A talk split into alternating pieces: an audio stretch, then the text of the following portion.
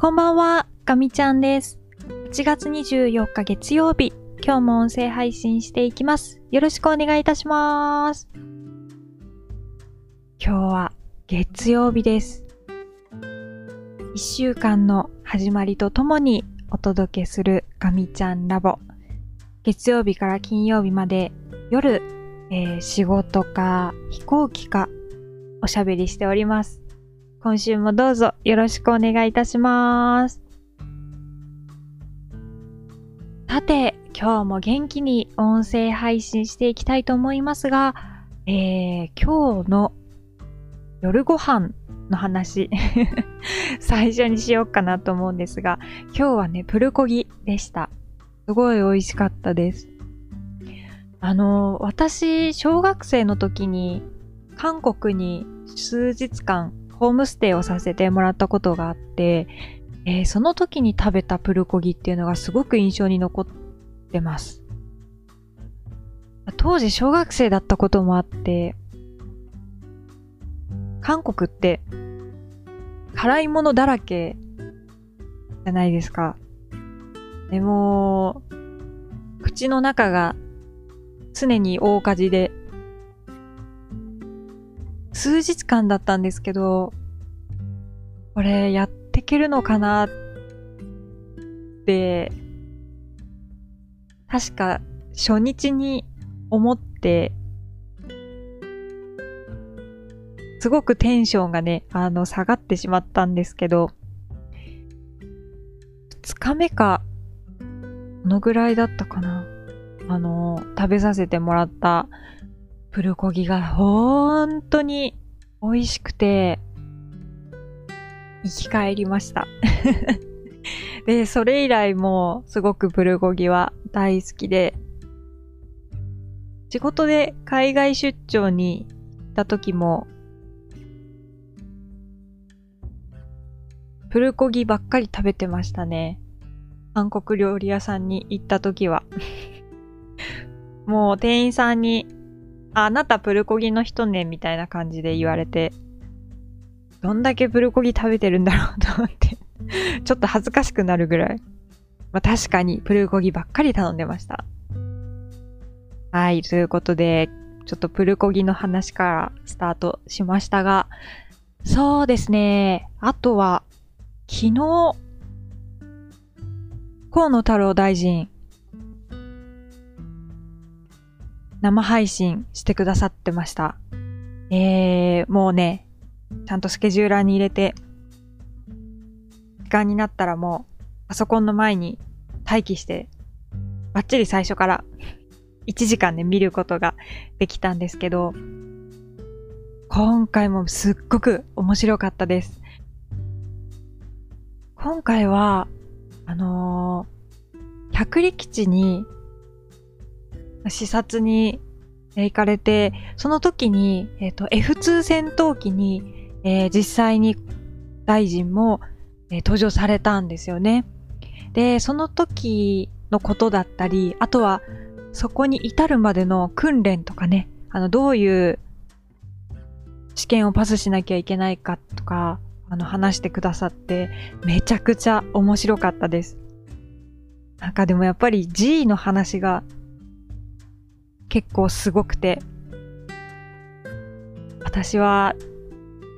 ちょっと怖くてできないなって思っちゃうぐらい、やっぱりその G がかかるところっていうのはすごく過酷な環境なんだなっていうのが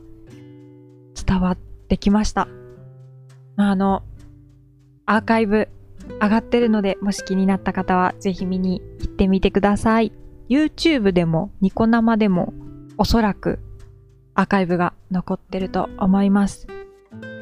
はい、では、前段はこのあたりにして、今日は飛行機の話にしようかなと思います。すいません、あんまり興味のある方少ないかも。知れないんですけど、ちょっとフライトシミュレーターを今一生懸命練習しているので、ちょっとその話をさせていただこうかなと思います。先週のいつだったかな、8月18日なんですけど、火曜日ですね。火曜日に発売になったマイクロソフトフライトシミュレーター、ガミちゃんも早速遊んでおりまして、でもまあ思ったよりあまり時間をかけることができていなくて、まだ多分飛んでる時間としては数時間、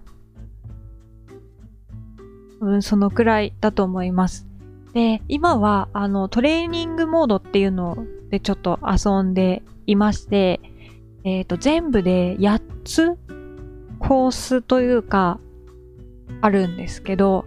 そのうち7つが、昨日までに終わりました。で、あと残すは1つ。最後の1つがファーストソロ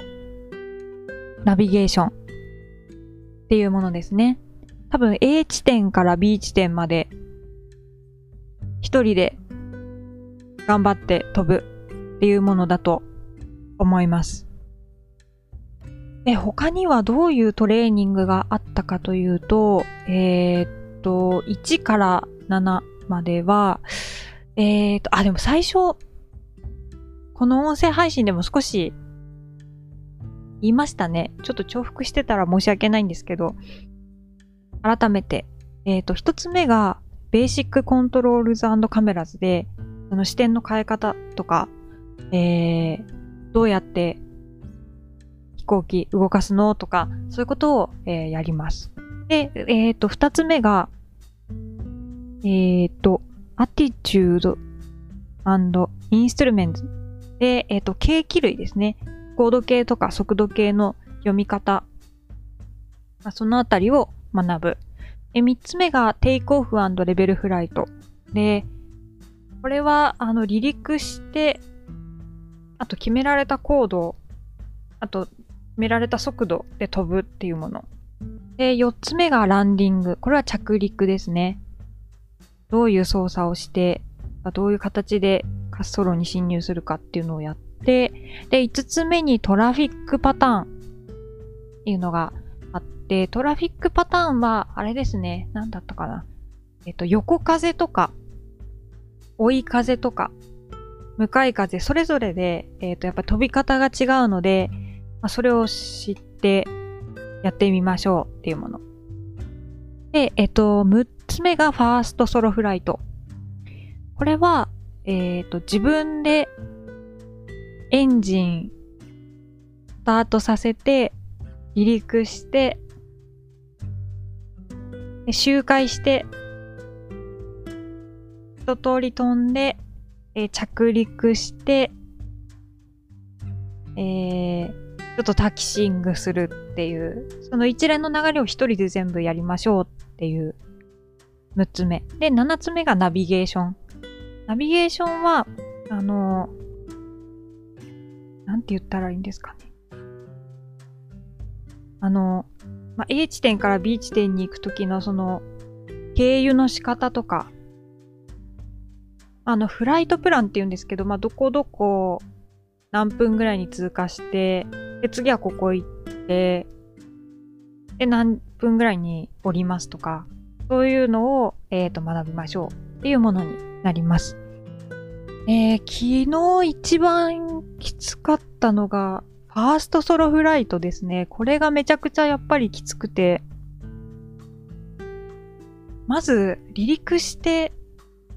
指定高度までぐーって上がらないといけないんですけど、全然その高度に到達しなくて、なんでだろうってこう、いろいろ試行錯誤しながら、頑張りました。すごい、何十回もやったかもしれない。うん。その指定高度まで上がった後も、また指定ポイントを通過しないといけないんですけど、その指定ポイントも、1回目の練習の時は、なんかここだよ、みたいな、ゲームらしい感じで、ここを通ってね、みたいな、書いてくれてるんですけど、実際の空も、もちろんそうなんですが、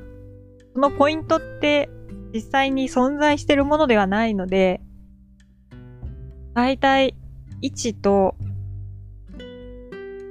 高度と、あと周りの景色となんとなく覚えて、この辺りをこのくらいのスピードで通過すればいいのかなっていうのを、なんか何回も何回もやって、で、なんとかクリアできたという感じでした。